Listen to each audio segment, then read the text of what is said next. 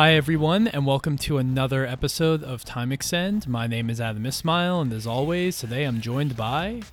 Brendan Rorison, and it's back to just us two this time, Adam. We, we did have uh, the amazing Jason on to discuss Hot Shot Racing with us last time. But um, it's just going to be the two of us this time, and in terms of the agenda, we've we've got another hot indie racer to talk about. What a month for indie racers it's been! And then Yeah. also we're, we're going to revisit the, the hot takes topic because no matter how old that tweet has gotten now, we still see some more takes filtering in, and some of them just need to be discussed. Let's be honest.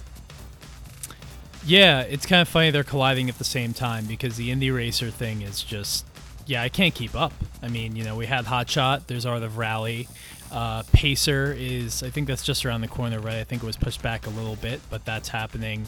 Uh, inertial drift, all these, all these racing games I don't have time for, and then there's like the heavy hitters like uh, like Dirt Five coming up. So um, a lot happening there, but we also wanted to talk about hot takes, um, and it's it's a it's a good time for us to return to the hot takes topic because uh, if uh, you you're listening to this and you haven't seen, we kicked off our Racing Madness bracket earlier this week where we uh, selected 32 racing games, 32 of you know some of which have been considered the best racing games of all time, uh, one time or another, and uh, they're all fighting fighting off with each other, and people are uh, aghast at some of the pairings, and, and I mean, that we'll we'll leave that conversation for another day. I'm, I'm sure I'm sure we will kind of do a, a download of everything once it's once the dust is settled, and we can finally crown a winner. yeah, for sure. I mean, I think that that'll need to be done. It's funny. I think some of the picks people assume it's like our favourites, but um, surprisingly, we, we eliminated some games that we would consider our favourites before it even began. And then in terms of the matchups, that there's some matchups in there that are rounds of death. But that's what happens in these brackets, and yeah, I, I can't wait to discuss it once we see the overall results. It's clear there's going to be a few favourites, but I also think there'll be some shocks along the way.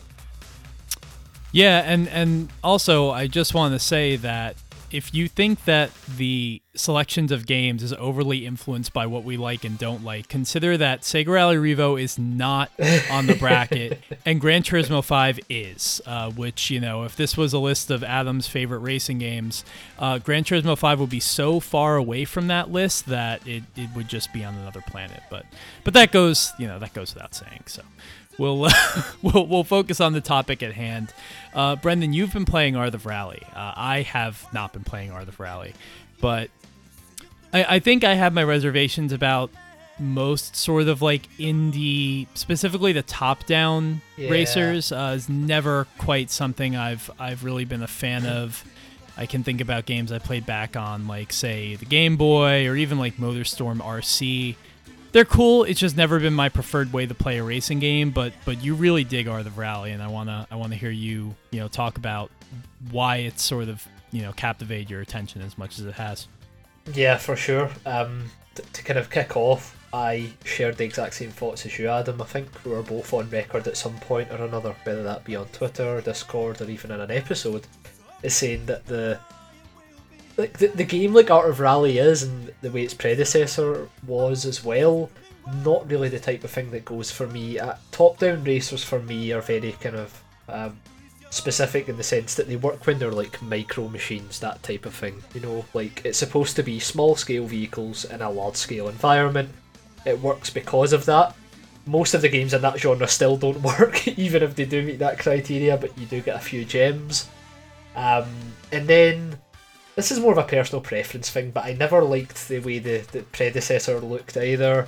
I wasn't a big fan of how like overly artsy it looked, ironically, given the name. And I just didn't see much there that I would enjoy. Despite that, I decided to buy the game, and I didn't know much about it outside of the trailers and people sharing screenshots of how the game looks. Because if we go into this discussion, one of the things I don't want to do is constantly go on about the, the aesthetics of the game because it is absolutely stunning. I will say that, and the the art style works a lot better than I initially thought it would. So that's fantastic. But my point there is, in the pre-release, everybody was just sharing how the game looked and praising the minimalism as opposed to any kind of worthwhile commentary on how the game played or anything like that. So, yeah, Art of Rally. When I first played it, naturally it guides you towards the very very high top down view because that's the, the preferred way I think the developer seems to like the games. However, um, in the menus you can change the camera options, which was a surprise for me because I did not expect that at all. And when I first played it in the way the game kind of presents itself initially from that top down view, I was initially surprised at the depth of handling and how it felt to play, which was pretty decent. And then I changed the view to basically it's sort of like third person, but it's like higher up, so it's almost as if like you've got the car and then there's like a seagull kind of gliding behind the vehicle. So it's Yeah. it, it's almost like a, if we're talking about like angle, sort of like a 125 degrees from the front of the car kind of angle. And then the game just exploded to life for me. Like Hmm. once I could actually see the, the movement of the car a bit more. This is a deep racing game as far as the physics go. Um, I've seen Eurogamer and outlets like that describe it as like a dirt rally light, and that is very, very on point wow. th- there's like a surprising amount of like sim techniques almost that apply to the driving with like a nice layer of arcade over the top where effectively the car does have like its own center of gravity.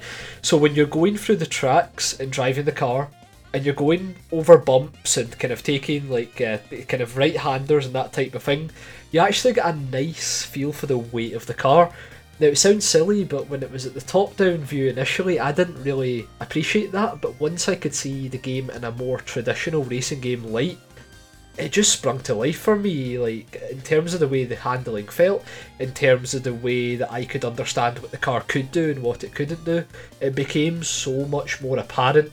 And then it just became a joy to play. Like I can't stress enough, my enjoyment of this game is not the very nice aesthetics. It's not the kind of mild humour that's in there. It's not the pretty nice, almost vaporwave like soundtrack, which I do appreciate as well. All those stuff are common to a lot of indie racers, but ultimately, when it comes to the driving experience, they tend to be pretty decent. On the on the side of Art of Rally, I personally feel that as of now in 2020, this is the best handling arcade racer I've played all year. It is absolutely Wow. brilliant. And I don't say that lightly because we've played some good stuff, Adam. Like, th- there's Yeah, been absolutely. Hot Shot, there's been Project Cars if you want to band that in there. Obviously, that's a bit more in depth given where that series has been. But in terms of raw understanding of what you're supposed to drive the cars like, it just clicks in Art of Rally immediately.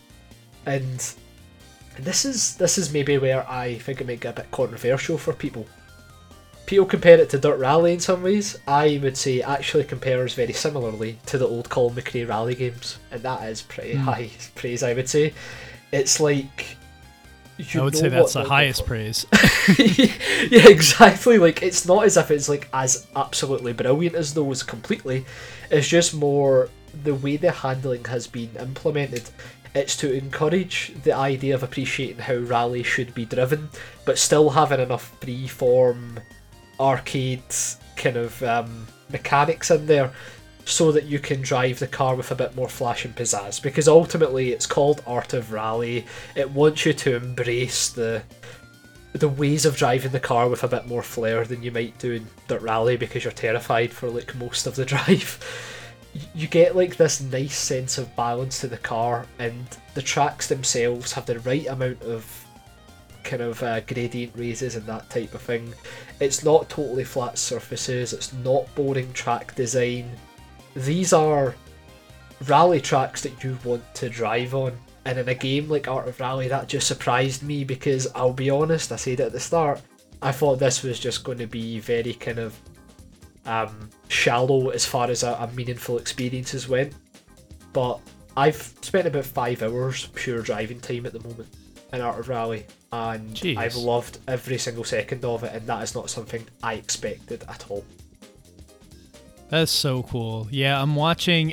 It's funny how much I kind of avoided information about this game because I was waiting for us to talk about it, and I was honestly waiting for you to convince me I should play it because, for whatever reason, it was just something I kind of, you know, it just wasn't really drawing me in.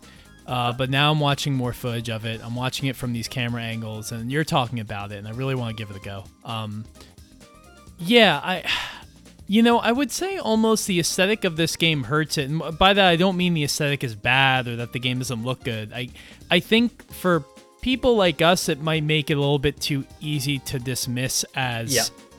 you know, quirky or artistic and not having like any meat to the handling model or gameplay. Uh, w- when you have a game with such a uh, distinctive look like this, it, it unfortunately the downside of that is it can be easy to dismiss. But uh, everything you're saying is is kind of uh, pressing all the right buttons, at least for me.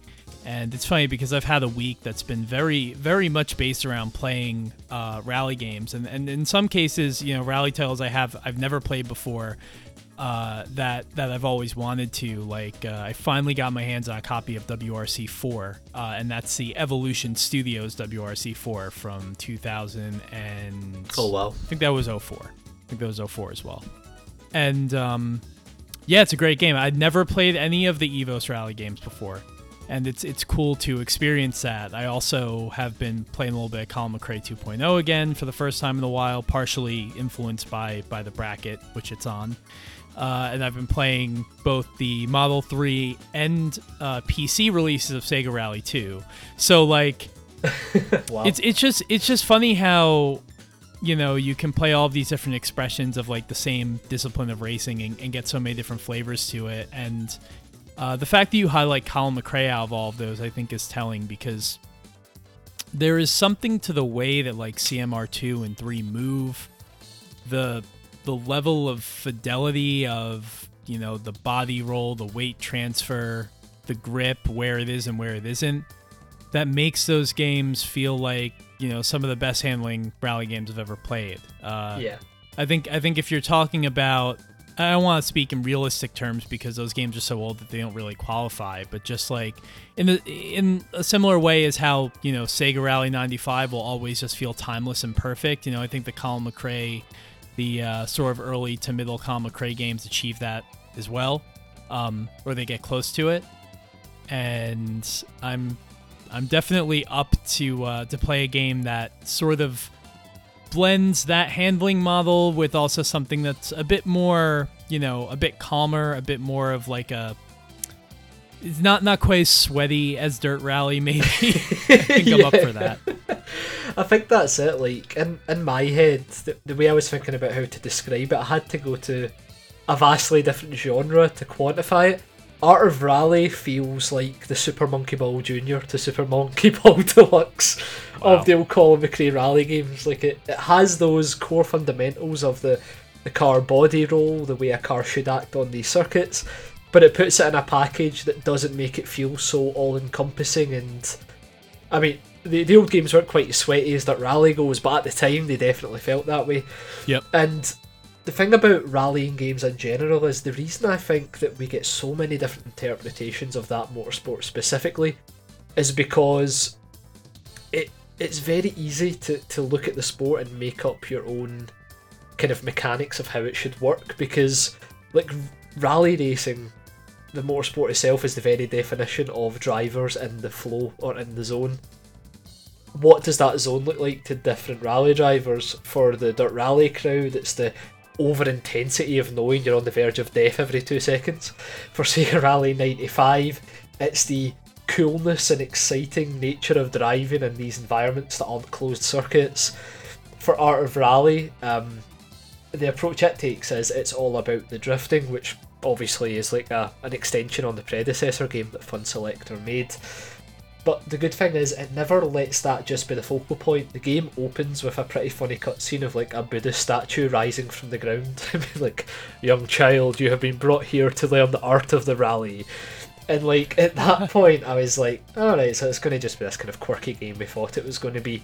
But then you actually start driving, and you realise that even though it's got this coating around it, the, the actual driving experience feels really nice and it feels so great to say that. And the other thing as well is, and I think this will actually appeal to you quite a lot, Adam. Do you know much about Group S in the game? Have you heard much about this? No.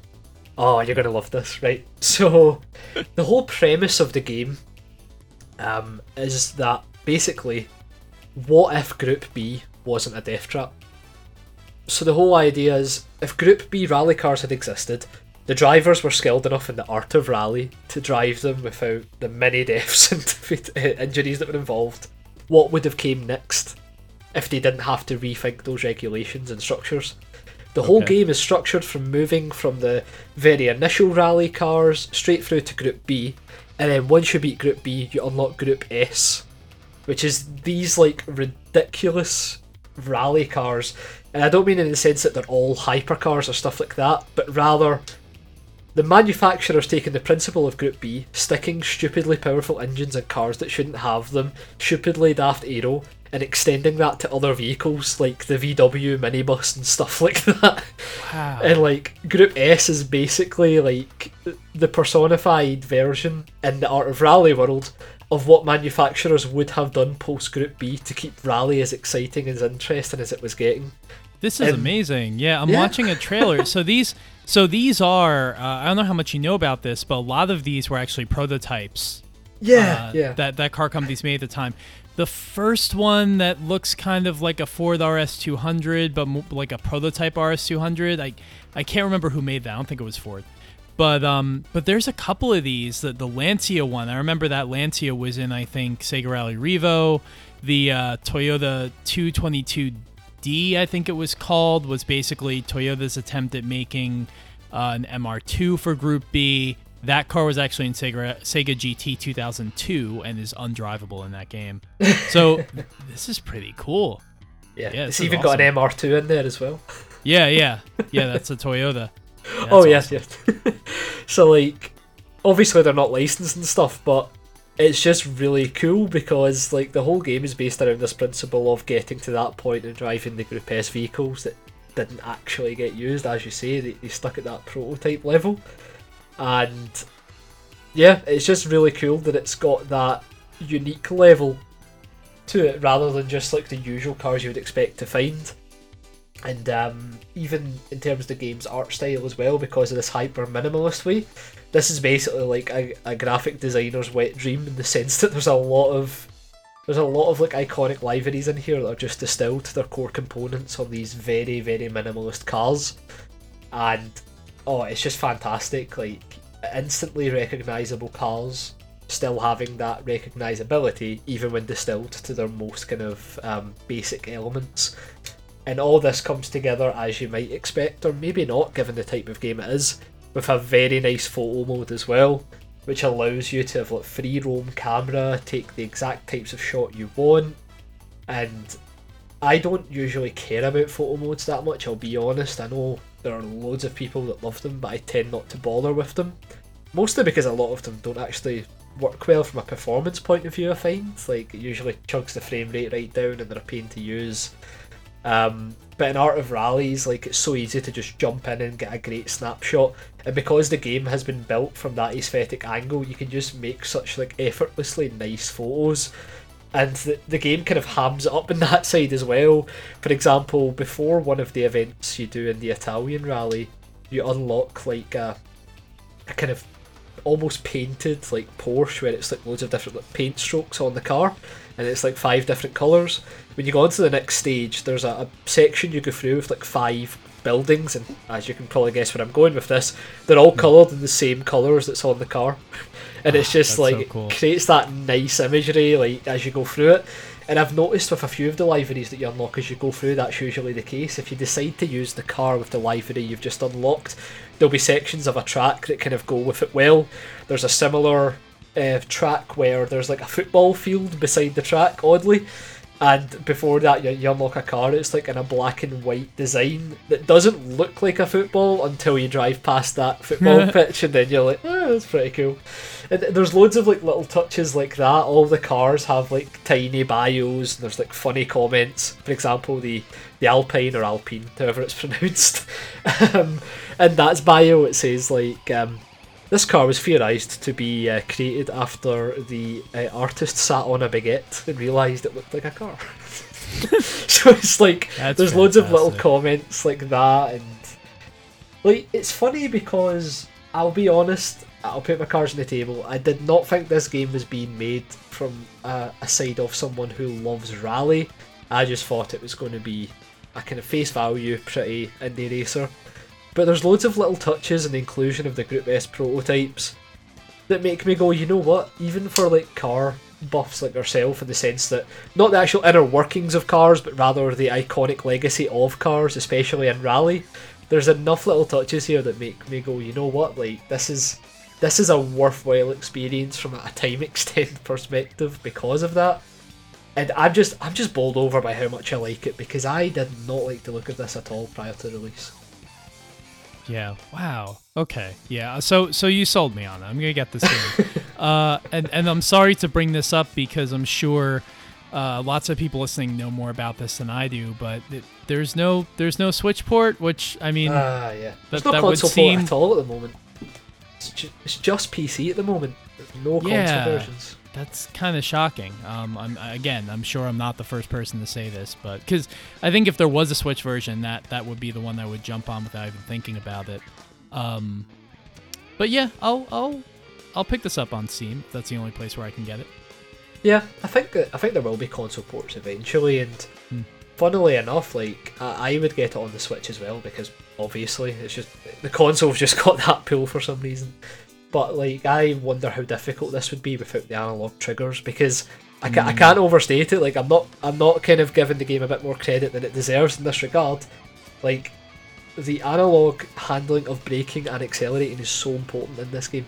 Like there was times where I'd go over a jump and just forget like I'm playing a top-down racer pretty much. I'll just hold in the accelerator and land like the way you would expect in an arcade racer. And like the car, it was like a front-wheel drive car. It landed um, the kind of front first, and I just spun out and went straight into a fucking boulder because I didn't relieve the accelerator and kind of let the car easily like kind of fall down.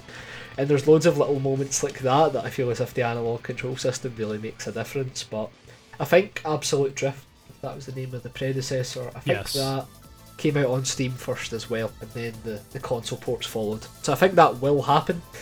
The- The one caveat I'd say to everything is this is not a cheap game. We talked about Hot Shots being like very keenly priced. This was um, on deal when I bought it at first at like seventeen pounds fifty. I think twenty pounds retail. Uh, sorry, uh, RRP. I really think that is actually on the, the higher side of things as far as indie games go. So this isn't like a impulse purchase territory, and I I find that pretty interesting actually that it's on the higher end of the price scale. Yeah, it's it's twenty five dollars right now, uh, which is if you're going on this game based on the pitch of you know how I was kind of treating it as like a top down indie racer, that seems that. like a lot. um, but you know if you're if you're actually you know talking about it, going into details on why this game is successful and works, then maybe, maybe that's a fair price. Uh, it's just you know over time uh, I'm sure it'll it'll come down, and especially as it makes it to more consoles and stuff like that. Uh, wow, yeah, I'm excited though. This looks so good. Yeah, it's really good. Um, if, if you were to twist my arm for some kind of um, questionable slash uh, cons as far as questionable decisions slash cons as it goes, I think that um, there there is no pace notes in the game whatsoever. Not even any visual indicators or like corner severity indicators, which works for the type of game it's trying to be. Like obviously you're trying to get in the flow of driving. You don't need a co-driver telling you what to do. It's just that some of the track designs are very, very technical and can be difficult, especially when like it's like Finland and you're going over a jump straight into like a ninety degree angle. You can just like fuck it completely. Um, without any sort of indicator of how difficult it can be, sometimes it can feel a little bit unfair. But w- once again, if you're if you're in the zone and feeling the game, it will come naturally, and I think that's what Funselektor are going for. It's just something to bear in mind, even from a accessibility point of view, I suppose you will have to kind of get used to driving each of the cars and understand how those react on the track as opposed to being able to rely on the, the typical rally technique of understanding the pace notes and that type of thing. Sure. All right. Well, yeah, this is this is awesome. Uh, I I love it when we have these episodes where I'm just like, I'm the latest person to the party of like everyone who's already played this game and been like, this is amazing, and I'm just sitting there. I'm like, I have to be convinced. But uh, but yeah, you've convinced me. So well done. Oh well, I'm happy for it because I felt as if I had to convince myself as well initially because, like, I decided to take a punt on it because I was just happy to see so many racing games released recently. Like this month, it's been wild. Um, and with this one, I had seen some slight things about how good the game was, and I was like, I want to find out if this is just because of the visual style and the gimmickiness of it, or if it's actually a a worthwhile racer. And for me right now, it's like the it's the biggest surprise of the year racing game wise for me because I just didn't expect anything from it, just personal preference wise. Um, funnily enough, for people going into it who don't actually want a fairly in-depth racer, I can see why they might not be so won over by it to be honest, because Mm. you see this cool looking racer, you buy it and it actually expects you to kind of grind through learning how to drive the cars and stuff a bit. Sure. I can see yeah. why that might be a slight negative. In going through the Steam reviews, that that seems to be the recurring theme. For every ten glowing reviews, there's that one person who, rightfully to an extent, says, "I was kind of sold on this by the way it looked, the way it had this gimmicky style and stuff," and then I, I was shocked at how much I actually expected from me driving wise. Yeah. Well, that's. I feel like that's a hallmark of like our favorite games. You know, the ones that uh, are sort of immediately appealing but deeper once you get into them. So, you know, it Yeah, sounds like sure. it's got that got that arcade racer mentality going for it, which is cool. But yeah, I, I think that covers our rally off pretty well. Uh, and now we can we can probably transition into hot takes round two.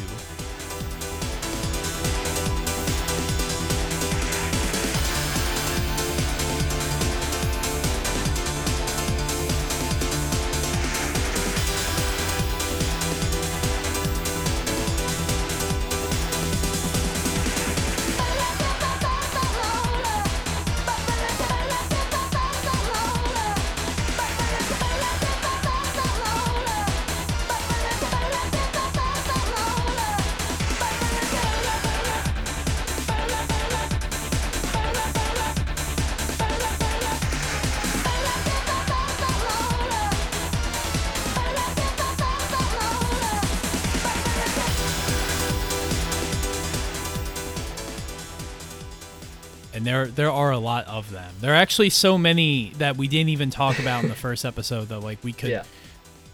we, we have a million to go to uh, to go through. I prioritize the more recent ones.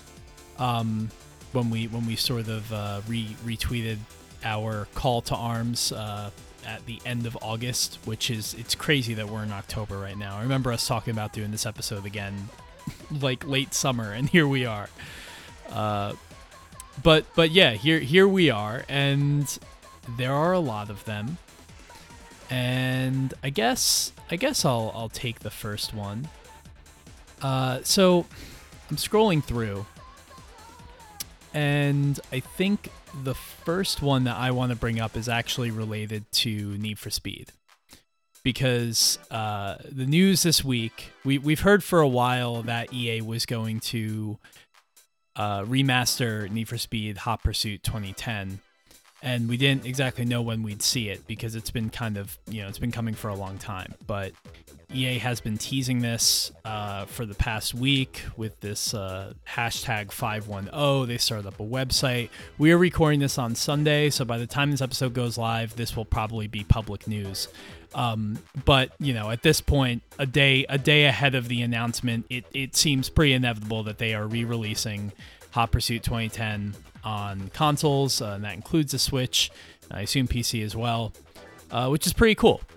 So this uh, this message that I want to highlight, this take uh, from Rice Maulana. Uh, this this was from back in August, I believe. So it's not you know it doesn't really speak to to Hot Pursuit 2010 specifically, but it does relate to it. And he says that the overwhelming success of Most Wanted 2005 and Underground 2 have pretty much cursed the franchise with a fan base that will ignore all other great Need for Speed titles, past, present, and future, unless it's a quote proper sequel or remaster of either of those games. Uh, I don't know how hot of a take this is, but I do I do Yeah. agree with it. Um, and I agree with it. Yeah, it, it's it's the kind of thing where we all are well aware of how influential Most Wanted Underground 2 are, uh, and how the most fervent of Need for Speed fans uh, wants those games to return. Um, what, what I will say is that, and, and this is maybe my take off of his take, is that at this point, I don't know how much the core Need for Speed fan base matters to that franchise anymore. Because you look at, like, the most successful critically and commercially games in that franchise over the last 10 years and you know long after these two games came out and um you know i think it's fair to say need for speed is not the the breadwinner for ea that it was in the first part of the 2000s but you look at a game like hot pursuit 2010 and uh, most wanted 2012 as well and i am as i've said before i'm no fan of most wanted 2012 but you look at some of the entries in the series over the past 10 years that have succeeded in spite of being the games that are mentioned here and have kind of as a result of that been able to strike and be successful with a wider group of people that are not necessarily the core need for speed audience and i think that basically shows that it doesn't really matter what the core need for speed audience thinks Yeah, I mean, it's a. I mean, first and foremost, the elephant in the room. It's an EA franchise. Like all of EA's games are looking to appeal to a wide demographic of people. It's it's a bit naive, I think, to suggest that they really care about what the, the core Need for Speed fan really wants because ultimately they, they want to create a game that's accessible for a lot of people that capitalise on the, the, the trends at the time which I think for fans of these games specifically that a lot of them might fail to realise like these games were made in a time period where that type of street racing was in the public eye. Things like Fast and Furious were massive. Um, times and trends change and Need for Speed has always been one to try and capture that because even with Hot Pursuit, like the, the Criterion version, that was going for that kind of high octane adrenaline action racing that wasn't wasn't really like a, a trend in the racing game industry specifically, but just a trend in the overall industry of video games. Everyone wanted that high octane action based gameplay, and they tried to provide that in Need for Speed through like the the introduction of EMPs and stuff on a, a more grander scale. Um, I do feel as if the Need for Speed fans are unfortunately in that element where they're probably never really going to be happy with Need for Speed as a series' output because I don't think we'll ever kind of see EA kind of yield and make a full brand new title that just appeals to what these guys want because I think in 2020 and beyond a racing game that focuses specifically on the underground racing scene is not something that the general populace will really take to. Maybe I'm wrong on that, but if you look at like in a different media, Fast and Furious's trajectory, there was a reason that they shifted it up, and uh, pun not intended. and um, as far as uh, Need for Speed goes, it's tried to do the same things through the run and all that type of thing that didn't quite work out sales wise, but they- they've always tried to keep the series fresh. And even Need for Speed Heat's interpretation of street racing, it's more along the lines of that kind of um, Havana, Cuba style of street racing, where it's more about the. It's not just it's not just about racing on the track; it's about the cred that goes along with it. That that's the way Heat goes with it, and the kind of the, the corruption of the cops and that type of thing, which is great. Um, but a kind of a, a very a very kind of primitive street racing experience made through Most Wanted and Underground 2. I think that heydays kind of went away now, and it's maybe time to look beyond what those offered, start appreciating what they have when it comes along, because it has generated a lot of negative buzz for future Need for Speed titles after that point that probably shouldn't have been there.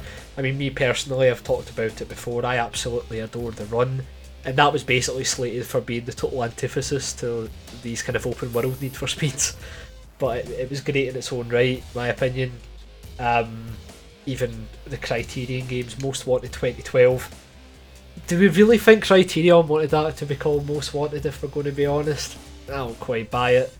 Um, but clearly, that was a decision made to try and appeal to this type of audience, and then from that point, perhaps EA have realised that it, it's time to try and move the series on, and ultimately, the success of the games will be driven by what the general population wants, which I think is why Need for Speed goes through so many changes, iteration upon iteration.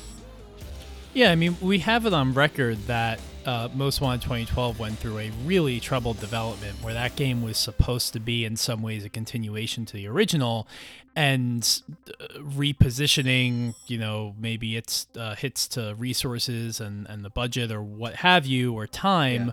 Uh, resulted, as with so many games uh, that are in any way related to Electronic Arts or Activision, in a game that was kind of a, a shadow of itself and uh, what what it was supposed to be. So yeah, I mean, I, I think it, it goes without saying that, you know, that was not necessarily the game they wanted to release. And I also think that this conversation of what constitutes a real Need for Speed or not real Need for Speed just distracts everyone from some of the good entries in the franchise in the last 10 years. You, you have the run. Uh, you know, I still think Hot Pursuit 2010 is a great game. It's not uh, my favorite of the of the Hot Pursuit branded Need for Speed games, but it is very good. Um, I love Heat. I've I've said numerous times I think Heat is fantastic, and I don't really understand what issue anybody would have for would have with Heat if they enjoyed Most Wanted or Carbon or Underground. Uh, but but you know that's a topic for another day. And uh, yeah, I, I just I, I feel like Need for Speed fans maybe tend to and, and, and in this sense I think I agree with, with the take here. Need for Speed fans kind of have this own their own sort of um, internal uh, history of events and canon and knowledge of what matters. yeah. they're, in their own bubble essentially and the, the the genre is bigger than that bubble. And sometimes the way people talk about Need for Speed like where you know what what's better like brake to drift physics or grip physics? It's almost like they haven't played any other racing game in their lives and they're just like focus on like there's only these two ways to do things not taking account of the fact that games like project gotham racing allow you to drift or not. Many racing games allow you to drift or not. It doesn't have to be this yeah. weird binary. Like it's it's just this kind of strange uh, set of rules that they feel like the franchise needs to uh, need to stick to. And I don't know. I, I, it always struck me as odd, but I think the thing about Need for Speed is it can weirdly surprise you with good entries uh, every now and then, even when you're expecting bad ones. And I mean, at least Hot Pursuit 2010 we know is a good one. So supposedly this version will have uh, crossplay as well. So you know, it's it's yeah, I'm, not, I'm never gonna turn down their crossplay racer uh, because there, there yeah. aren't enough of them these days. I, I just can't believe that of the crossplay racers that we have, Need for Speed will now have two of them because Heat has it as well. Like, yeah. what what a weird timeline. I don't think anybody would see that coming from a, a series that is trying to appeal to a wide demographic. I mean, I suppose that's a bit of an oxymoron. They're they're applying to a sorry, they're trying to appeal to a large demographic but crossplay multiplayer is probably something that most of this demographic don't actually care about, despite the fact that it opens up the game to a wider field of people playing online. So I think it's great. Like I I just can't believe it's coming to the Switch as well. Like that's the, the most mind blowing part for me because EA have been very selective in their support for the console, but um, we're going to have Burnout Paradise on there and now Most Wanted. I mean, you can. And then when you add all the other kind of racing games coming to the Switch, like Grid Autosport and stuff, it's kind of putting a bit of egg on our face in the sense that we talk about it not having a great roster of racing games. It's building up a, a decent selection now, so happy days. Yeah, there there is a story about how you know the Nintendo Switch is secretly uh, that genre on the Switch is thriving best on the best based on the best racing games of like 2008 yeah. through like 2012. Uh, and that's that's pretty much keep them coming. What's keep them coming. It. Yeah, yeah, absolutely. Let's get uh surely they can they can figure out a way to get split second and blur on there. Oh, split second would be possible if like Black Rock Studios weren't in the dust somewhere and Disney Interactive also gone. Yeah, same, same thing for Bizarre, but yeah, that's true. That's very true. But like at least with Blur, they could still fall back on the oh licensed vehicles thing. Like with Split Second, it's literally just because both the publisher and developer have like fucked off from gaming. Yeah. Yeah. Well, do you want to take the uh, the next hot take? Yeah, sounds good to me. So, the one that really stood out to me here, there were there were so many points about Forza. Um, a lot about Horizon, but also about motorsport. And the one I have from here, it's from a Garrett Emery, and he says like Forza Motorsport's mainline games just aren't good, flat out, just not good. Uh, physics wise, they're too floaty. Vehicles feel like they're on ice with unresponsive controls. Compared to GT, they are unplayable. Horizon, on the other hand, is a blast. Uh, the reason I chose this take is because I feel as if Forza Motorsport is a bit of a strange tale in how things can go awry very easily when it comes to racing game series. Because I think at one point there was a lot of fire under um, Gran Turismo's feet as Forza started to become more apparent as a potential competitor for the series. People loved what Forza was doing. I think Forza 4 was probably the peak of that, where there really was a, a focus on what are Polyphony doing, like how are they going to compete with this. But like as times went on, the, the Forza Motorsport games, um, saying they're flat out just not good is maybe kind of simplifying it a little bit, but it's a hot take, so that's the whole point. Hmm. But I think like as far as Forza Motorsport is concerned, like it's very much became the sideshow to the main show Horizon series, which is a bit sad, really, given Motorsport has the real heritage.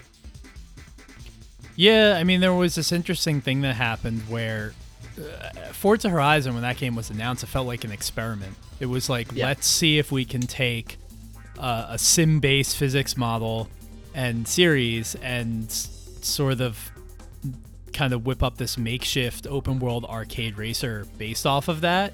And it was a massive success. And that series has now become the de facto accessible uh, mainstream racing title in the world. And it's kind of crazy. And it is helped by the fact that, you know, Microsoft and Playground and Turn 10 have that sort of every other year approach. Uh, that, that has kind of been broken by the fact that we didn't get a new uh, Forza Motorsport game uh, last year or this year.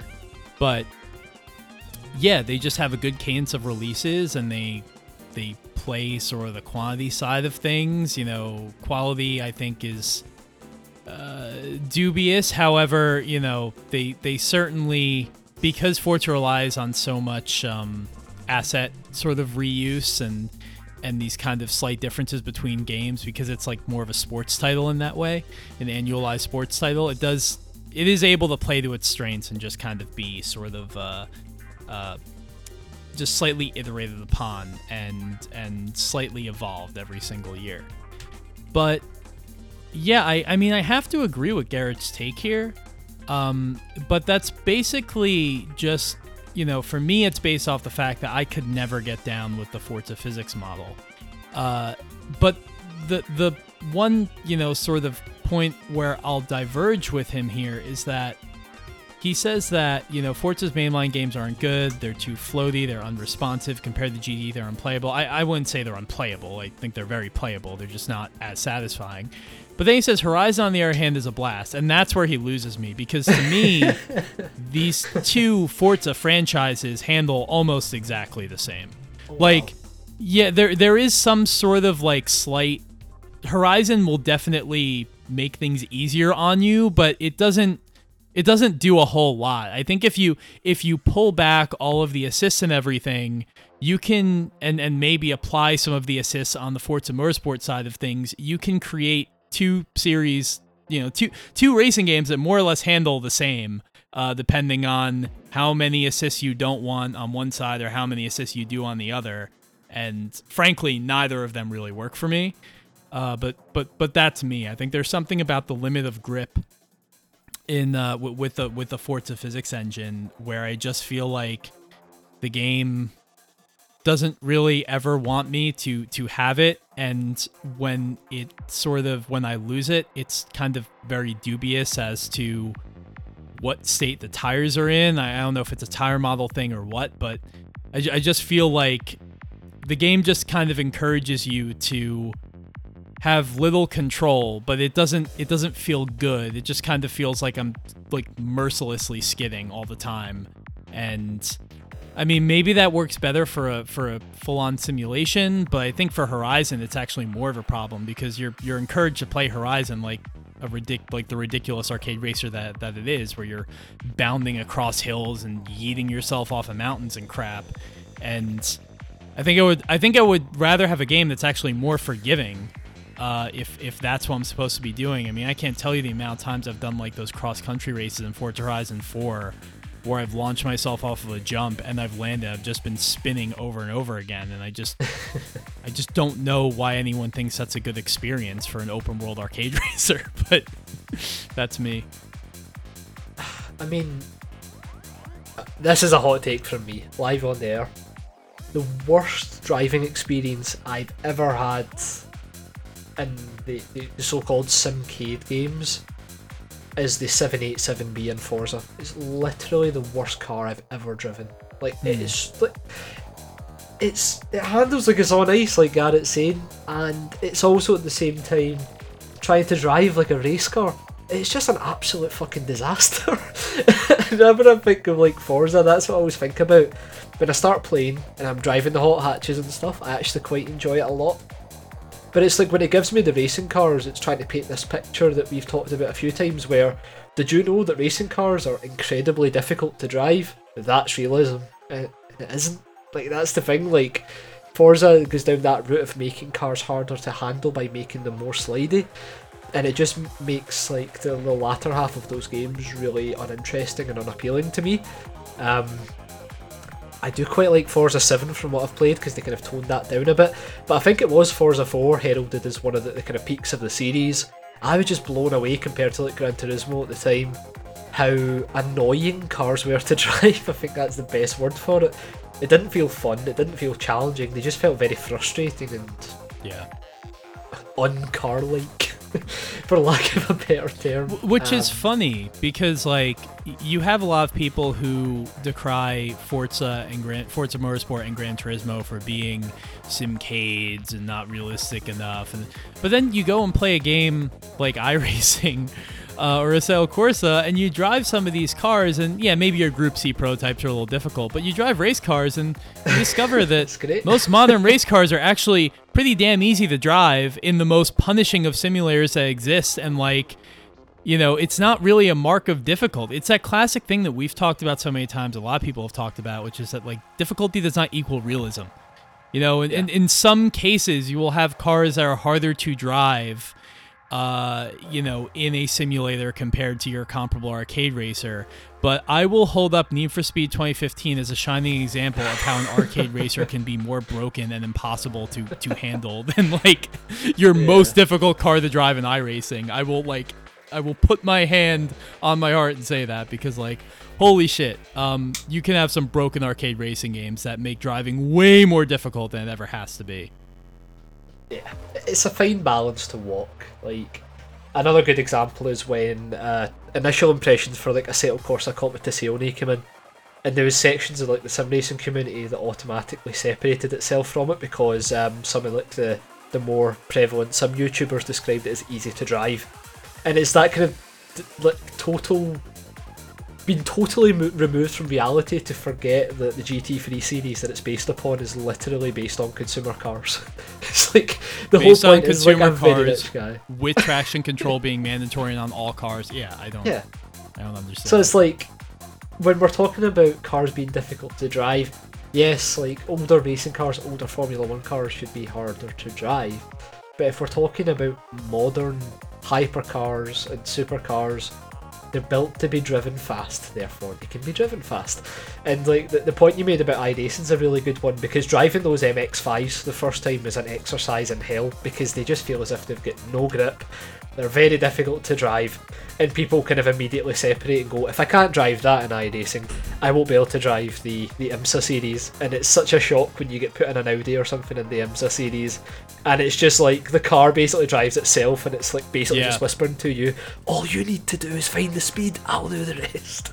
But like the MX5 on the other hand is just like, you will learn to drive me because I just love skidding. Yeah, no, it is funny the first time you play iRacing and you're just like, wow, it really is as difficult as they say. But if you pay the, I don't know, the $15 or however much it costs now to get a new car, uh, you, you discover that, you know, depending on what you pick, maybe some of those like later open wheel cars or something like that, Yeah, it's just it's like night and day. It's like, wait, what was I? What was the problem here? Like, I remember some some you know back in the day because I haven't played iRacing for like ten years, but like some GT2 cars were actually you know easier to drive than that Mazda, uh, which is pretty hilarious when you think about it. Yeah, the thing about the Mazda as well is like because it's like small sprint races, the tires aren't warm when you start. So like Yep. that's another thing. A lot of people forget about the tire model in that game being like crucial to the overall physics modeling. So it's I mean, I'm not making this an iRacing discussion. This is a time extended episode, but just in general, to bring it back to the main point, difficulty does not equal realism, and I feel as if at one point or another, kind of turn ten went down that route, and it kind of led to the, the detriment of the series overall. Yeah. Yeah, so, all right. I, I feel like we need to, because we don't want this episode, episode to go for much longer, but I think we need to turn up the heat and, and come through with some really. Some really spicy takes, and maybe Yeah. maybe allow ourselves only only a short amount of time to respond to them. Uh, so the first one that I will bring up is um, from Fabinator, who says that uh, despite everything that people chat on it, driving emotion Type S isn't that bad for an early PS2 GT clone. Um, yeah, given the the response to driving emotion Type S in the time extend community, especially at Discord, is that it is like the worst racing game of all time. It's really bad. However, I am actually going to go on record and agree with this take because I, I, I still think Sega GT is one of the first Sega GT is oh, horrendously God. broken, and I don't Yeah. think it handles much better than Driving Emotion Type S. I will also say that Driving Emotion Type S has a couple really special things for its time in that it had Ferraris and Porsches at a time when like really no games except Need for Speed did, and it has interior view, which is sort of a big deal. I mean, they had fully modeled 3D interiors at a time when very few games did. I don't think that makes Driving Emotion Type S a good game. not saying it's a good game, but I think it is hated a little bit more than it probably deserves, considering a lot of developers were trying to rip off Gran Turismo at that time, and uh, none of them really did it well. Like, there's a lot of really broken handling models. So, if you're saying in the grand scheme of things, is Driving Emotion Type S like one of the worst racing games ever? Yes. But if you're comparing it to its competition, I don't really think so. I think it's it's pretty average actually compared to its competition. You know, I think um, when I seen this tweet, it kind of and the the constant bashing on Discord, it's just made me think that I really do need to get around to playing this. This is one of those ones like when I used to get like PlayStation Two demo discs and the the PlayStation magazine. I used to also see like, the video footage of it, and like just being being a kid, looking at it primitively. I used to be like, oh cool, that just looks like it'll be like Gran Turismo, and more Gran Turismo was good. As I've gotten older, I found out that's not the case, but I feel as if I should still play it to to really get a grasp on it, and um, and that could be a future episode. I, I think I think you definitely need to give it a try. Uh, all right, all right, hit hit me, Brent. Ah, right, okay, okay. I've got a few here. I'm just looking for the right one. Uh, okay, so this is a, a good one. Streetcars do not belong in circuit-based racing games. That's from Crimson Saber. That's from DTC Audi Man. Audi Man. That's from That's from Mr. Audi. I can't believe. yeah, I'm DT here. Planet's Audi Man. Damn. So, I mean, this is very matter of fact. Like, there, there's not a paragraph describing why he feels this way. It's just straight to the point. Th- those Get are best ones. streetcars. yeah, they are. And you know what? To be honest, right, I don't think every circuit-based racing game should have no street cars, but I do feel as if the genre as a whole would benefit from a bit more cherry picking as far as car rosters go. I think we're kind of sick of seeing the same kind of roughly 90 to 100 car list of the same cars over and over again. Personally, I would appreciate the era of bringing back really stupid race cars. Where does Gillet Vertigo, for example? Shit like that. Like, I, I want to see the return of racing cars that you would not drive in any other games. And I think the best way of doing that is having kind of a, a cherry pick selection of racing cars without worrying about the licensing of the likes of regular golfs and that type of thing. Yeah, um, I don't like this take, alley man. I really don't. like, like what? Do do people not, you know, do people with too much money not take their 911 GT3 RS onto a track? Like, do street cars never go on tracks? Like, I don't understand what the logic is here. Like, so all all racing for street cars has to be basically illegal. It has to be on city streets or something like that. I, I just I just don't understand it. Like okay, not uh, like I, I wouldn't say that a game like Assetto Corsa Competizione needs street cars because that's not what they're going for. But I don't think we should just wipe street cars, production cars from the record from any game that has a has a track in it. I, I don't why I don't think that's who who is it hurting? Yeah. Yeah. I mean, this is like one of these ones it's like the globalization of the take that I love. It's just like every single circuit based racing game cannot have street cars. Like yeah. you're wiping out like seventy five percent of the car lists in every circuit based racing game. And you know what? This tweet was sent out to bring in the madness. And for me this is just fantastic because it's just like eliminating the vast majority of content in like any racer ever. All right, so so so here is another one that, that brings out the madness. I'm scrolling through Twitter. And now I'm digging I'm digging real far back um, to when we initially posed this back back in like the early part of 2020 when there was no pandemic. Um, a new this is from Tom Anderson. A new Genki console game would put every Need for Speed made in the last decade to shame. uh, so yeah, I, I don't understand why Genki is hailed as much as they are, which I think already is going to get me some hate. They have made some fantastic racing games, but everyone I know that enjoys the Tokyo Extreme Racer series or Shutokou Battle series or whatever you want to call it usually says that like 70% of them are crap or bad or janky or unfinished. Like don't hear a lot of people going going to bat for like I don't know Tokyo Extreme Racer, like one of those drift games. Like for example, like I the problem here too is I haven't played all of them. I've played some of them over the years, but like I remember when like Import Tuner Challenge came out. It's like you either have someone who said that this game was fantastic or it was awful. Like Genki is not infallible. So I don't really know where this is coming from. And I love TXR2. I think TXR2 is a fantastic game. That's that's the Tokyo Extreme Racer I've played the most. Have it on Dreamcast. I've loved it my whole life. It's great. But Genki Genki's kind of all over the place. I think it's pretty fair to say. I mean, God, Daytona USA 2001 was a mess. Oh yeah, exactly. Like you say, Genki's um, not infallible. I would argue that in terms of their output, it trends towards most of their output being pretty shit. they occasionally have a gem, and I say that as somebody who absolutely loves like the early Tokyo Extreme Racer games, but. And I think like this point also goes for those really complaining about the bracket that we put together. Just yeah. because it's your favourite racing game does not mean it can be considered objectively the best racing game of all time. We all love those games that sit in that 7 out of 10 category, and a lot of Genki's output sits in there. There's nothing wrong with it. You just don't have to paint it as if they're better than they are. Yeah, especially when okay, every Need for Speed made in the last decade. So we're talking, you know, where are the best Need for Speeds made in the last decade? The Run, Hot Pursuit 2010, Heat. Heat.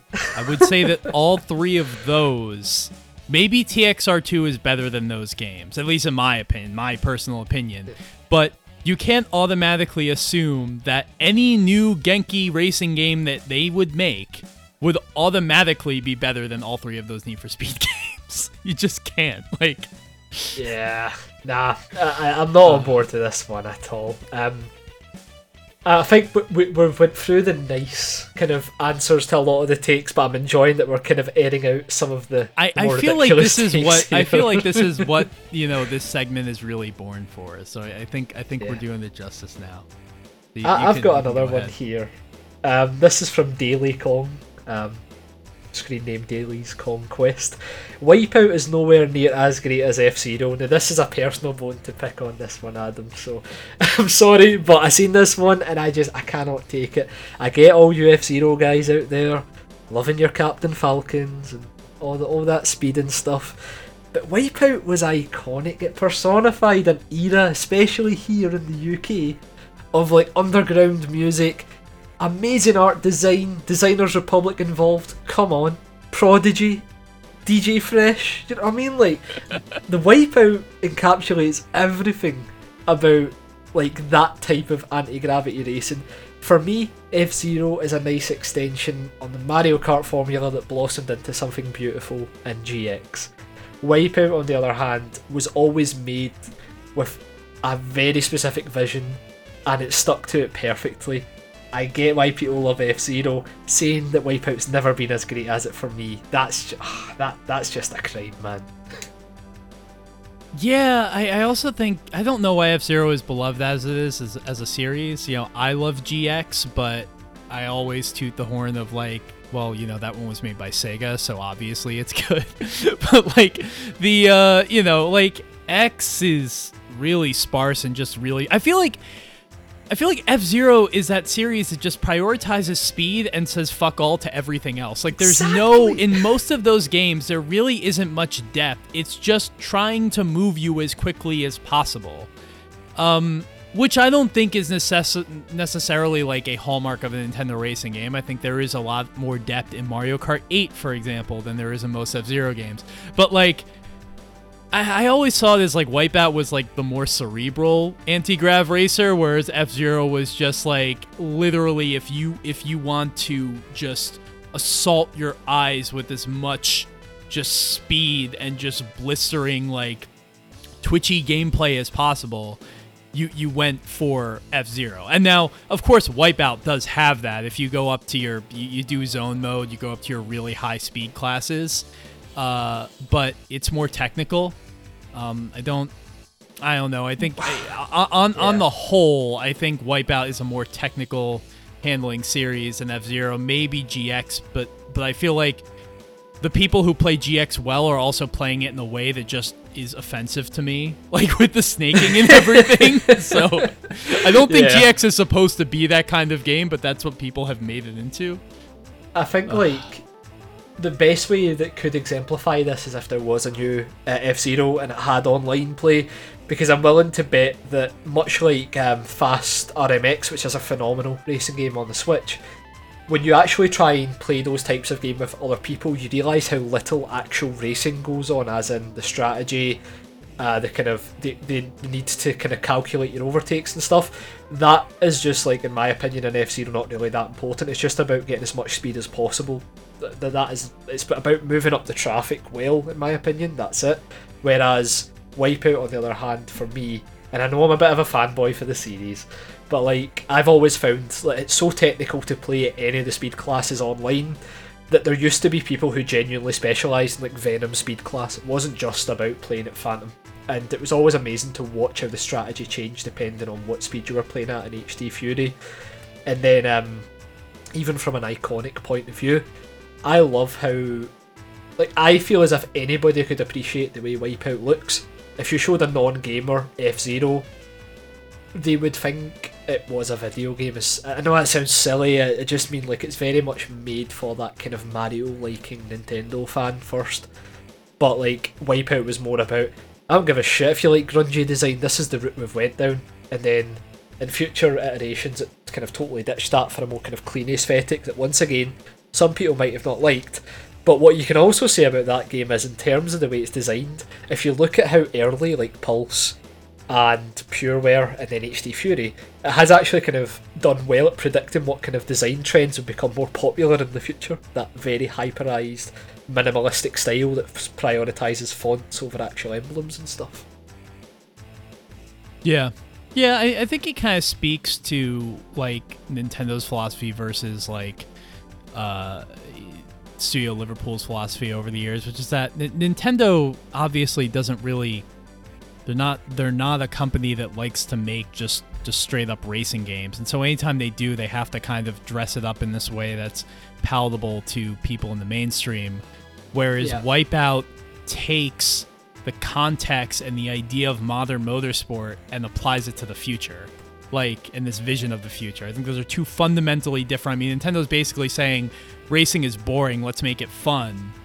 Whereas whereas Wipeout saying like racing is cool, let's make it let's think of it in a way that it could be cooler 100 years from now, 200 years from now. And I think to to racing fans, the second take is going to be the the more sort of respectful and exciting one. But that's me. Yeah. I just uh, when I see these Wipeout versus F Zero comparisons, you know me, Adam. There's only one route I go down. Um, I even know one of one of the the people who worked on one of my favourite games of all time, Sega Rally Revo. Paul prefers F Zero, and that makes me sad to no end. But it resulted in us getting Alpine one. So uh, if that track exists from that brain, then I'll I'll accept the take. Sure.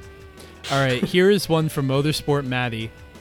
Uh, Codemasters racing games are more fun than games which have much better physics and handling models. Uh, I I think Codemasters racing games of a time. I would say this was I would say this was true Yeah. of Grid, the first Grid, because I don't really love the way the first Grid handles. But as we said in our Grid podcast, um, there's just something about the way that that game made motorsport very dramatic that works even if the the actual act of driving isn't that much fun. Uh, I think you could say it's maybe about Dirt 1. I don't think you could say this though about Grid 2019 or you know Dirt 4 perhaps. Like I don't think that Codemasters racing games have so much in them to make up for the fact like the ones I mean Codemasters racing games for the most part like they, they the physics tend to be on point or close to.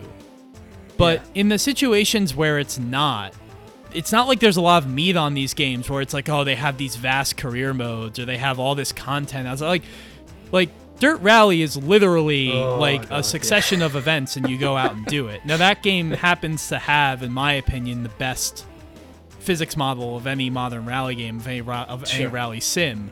But if you take that away, what does that game become? It becomes pointless. Uh, if you if you take away, I mean, Grid 29 2019 doesn't really have physics that are all that exciting and kind of fails in sort of um, reapproaching what made the original so good. And that game doesn't have a whole lot of else going on to really make me want to keep playing.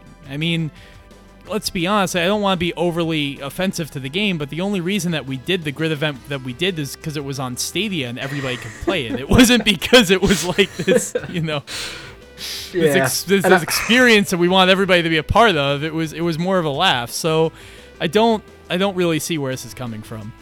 No, I think like Dirt Five could herald in a, a different era of Codemasters racing games. At least I'm hopeful about that. Um, because that one looks as if it's got a bit more thought and care to the overall package. Um, like you say, the biggest offender for that, and I think it's one of the games we're most critical of for that reason. Uh, Dirt Rally 2.0 was just like, we've got this incredible physics engine, let's ship it. Yeah, And yeah. th- th- there was also as well like, just small design decisions in that game where like the daily events aren't really an, an even level playing field because you need to drive each car to unlock upgrades and stuff. So if you don't play the game and jump back in, you're immediately going to be worse than everybody else playing. There's a lot of stuff like that. Uh, Grid 2019. If we're talking about just a list of events to do, once again, like Grid 2019 is literally a checkbox exercise. Like there's absolutely no career structure there worth talking about. Um, it doesn't really pay much attention to its overarching world racing series that it's supposed to be representing. Right now, Codemasters are in a spot where all their driving models, whether it be F1, whether it be Grid, whether it be Dirt Rally, uh, hopefully Dirt 5, I mean, judging on your uh, point so far about it, Adam, during the preview, it nails the, the driving physics well Yeah. those physics engines are all absolutely fine just now and fun enough. But if they don't provide the scenario that allows me to enjoy these physics in terms of a game design point of view, then they're going to lose me. And I think that's why I don't really agree with this take. Yeah, I mean, I, I think it's as simple as saying that like the Codemasters racing games that we tend to like are the ones that have the physics, and it's because when they when they lack decent physics, there's nothing else there. I mean, that's been true Yeah. of the last several, you know, iterations of these franchises. I think F1's kind of a different case because F1's an annualized sports series, but yeah, physics are all they really have, and, and that's not necessarily like that's it, it sounds critical. It's not as critical as it maybe sounds. Like they do like their rallying physics are perfect to me. I wouldn't change a thing. Like, yes, they make me tear my hair out because Dirt Rally 2.0 just just makes me ill with how sweaty and difficult it is. But like, I mean, those games feel excellent. I, I wouldn't change a thing. Uh, but we'd like to see more outside of that, and I think that kind of right there, that that sort of is the anti- antithesis to this take. Yeah, totally uh, agree. Do you think we got time for one more? Yeah, let's do one more. Cool. So, um, the next take that I wanted to discuss to, to finish us off was by uh, Maddie at uh, underscore Velocita underscore. Um, basically, this take says that people who take racing leagues online, whether that be through the games themselves or organised through forums and discussion boards, uh, far too seriously make it embarrassing to watch sometimes. Uh, these games should be about fun first, even in these organised environments. And I really uh, agree with this take because I feel as if simulation games, by their nature, are more serious. I agree with that. But I don't think every single game has to be treated like the pinnacle of motorsport when you're dedicating like two hours of your week to racing. It's like these leagues exist so people should be able to have more fun, not necessarily so they can brag about winning or get overly invested in terms of like not not putting the fun first and getting really annoyed if people in the series aren't maybe as good racers as other people. Perhaps there's incidents where people crash, that type of thing. From what I've seen, and from what I've experienced in everything outside of iRacing, ironically, I think I've said that before, that's actually been a great experience. There are times where somebody makes a small mistake and it's just so amplified and people get really worked up about it. Um, people start to kind of forget as well that the fun is in the driving and just start to care more about winning that type of thing. I think like ultimately what this means is we we strip away the fun from the games and focus more on the, the competitive side of it. And I think that those should those two should go hand in hand. And I feel as if the reason that arcade games get more frowned upon as well in these kind of more modern days is because people can't kind of treat it as if it's like them being Lewis Hamilton on the the, the pit wall. Yeah, uh, I. It's funny because the way that I kind of experience all things you're talking about, and then this this take speaks to is something that we were talking about a couple weeks ago with regards to Project Cars 3, and something that we experienced when we did our Project Cars 3 race, which is that we were we were unsure of whether or not to have rules uh, on, mainly because we were concerned about penalties and track limits, and there's this weird thing that's kind of happening where it's like every single racing game now is really clamping down on track limits and, and, and that specifically. And if you're talking about online play, I think that's fine to an extent. You know, I think in GT Sport, in GT Sport mode, I think it's fine. But these things are kind of feeding over into just the way that these games are meant to be enjoyed, even in a solitary way. And and it's funny because a friend of mine uh, has been playing Ride 4 and he, he loves motorcycles and he's enjoying the game but he's like the, the, the track limits and the the cancellation of laps and things and the inval- invalidating laps on like the most you know minimal of of uh ex- you know stretching over the limit. Even tracks where you have these curbs where like you know you have the the regular like red white stripe part of the curb and then you have this green part beyond it. It's like well depending on what you're talking about the, the, the green part of the curb might be considered fair. Um, you never really know what way the game's going to read that. In project cars 3 you never really know what way the game's going to read that.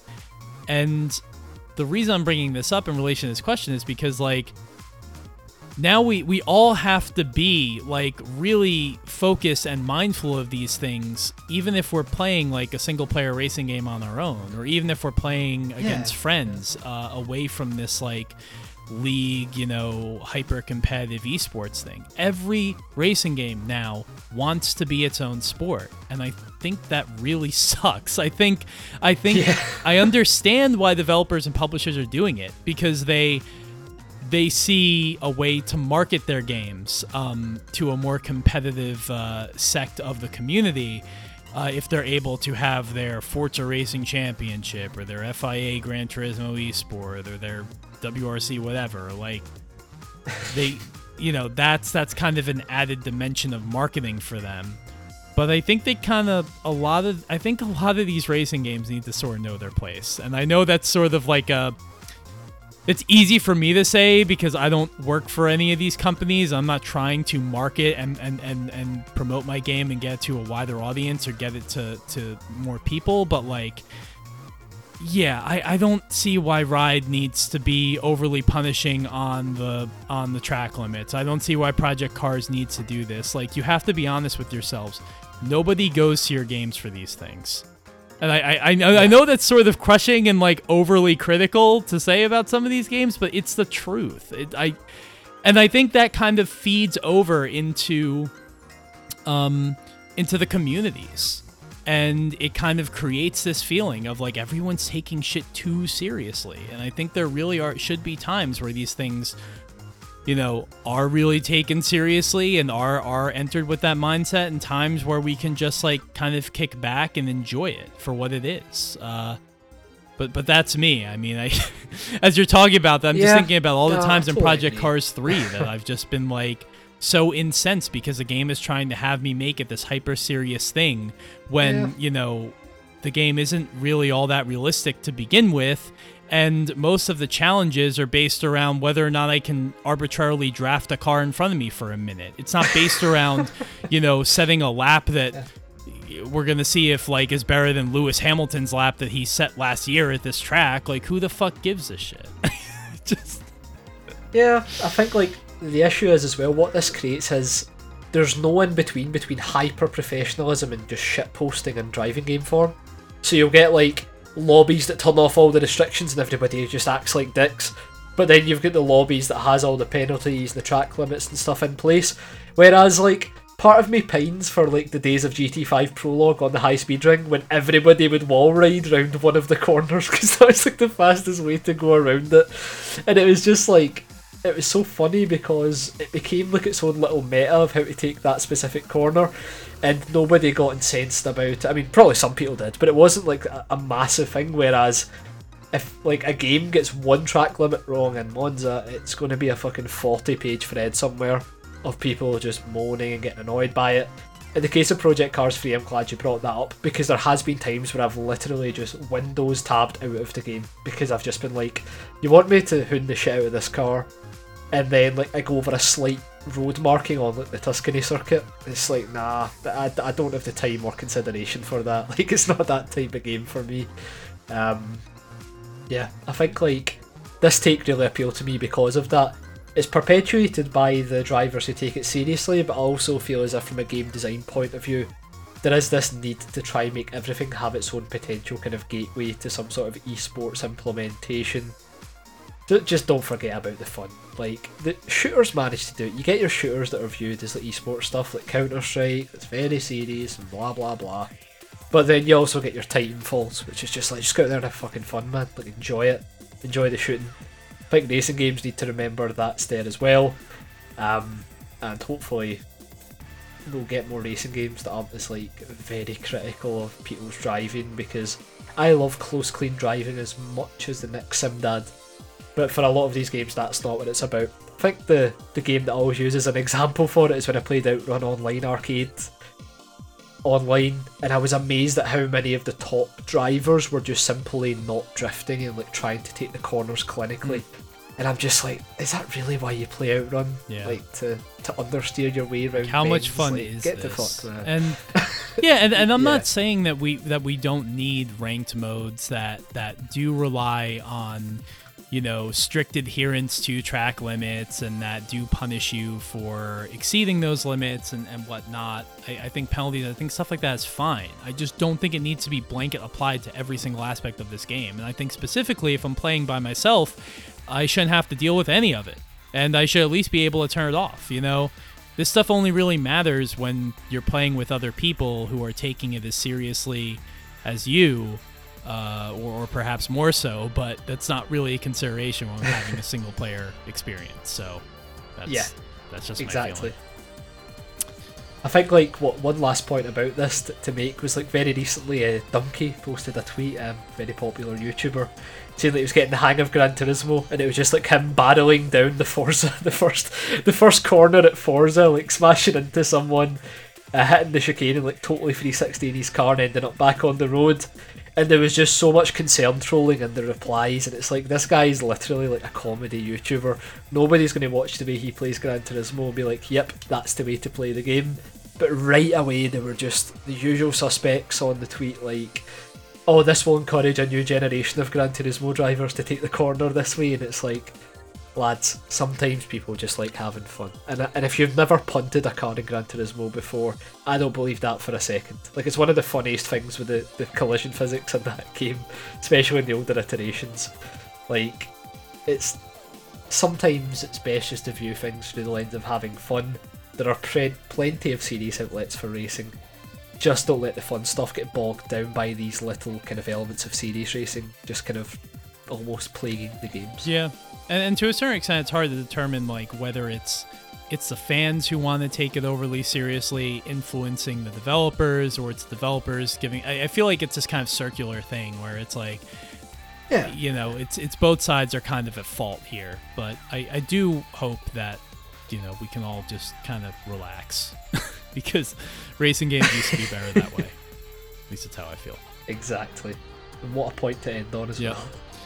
All right. So thank you everybody for listening to this episode. Uh, be sure to you know keep an eye out for the polls that we're posting every single day. This uh, Racing Madness thing is going to last for like another like 18 days or two weeks or something like that. So it's it's going to be an ongoing thing. Um, and although some of the rounds right now might be a little bit easy, they're they're gonna get hard. They're gonna be really difficult. Um, and I can say this for a fact because I've gone through it myself, and we've we've gotten feedback from a bunch of people who've done their own brackets, which are really cool to see people like. For some reason, I never even imagined like people would just like print out the bracket and try and fill it out themselves, but.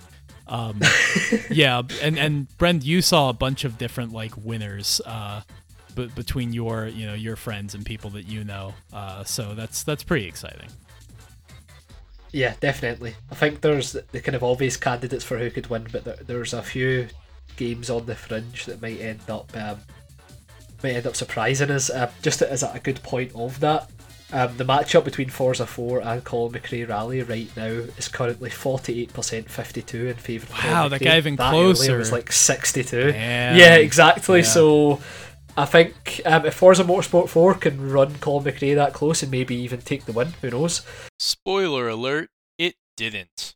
Um, I think there's going to be some surprises in there. Um, one of if I was to choose a pick that I think might surprise a lot of people by going the distance, I think the original grid might be in with a good shout of Yep. getting through its own uh, regional. Yeah, it's definitely gonna be interesting to watch, and there there there are a couple of first round matchups that are gonna be really exciting, like uh, uh, Burnout Burnout Paradise versus Midnight Club Three. I feel like is going to is gonna be tough because it's one of those things like a lot of people know Burnout Paradise, but the people who who love Midnight Club like still are not happy with any open world street racer since Midnight Club. So it's it's gonna be it's gonna be fun Yeah. to watch.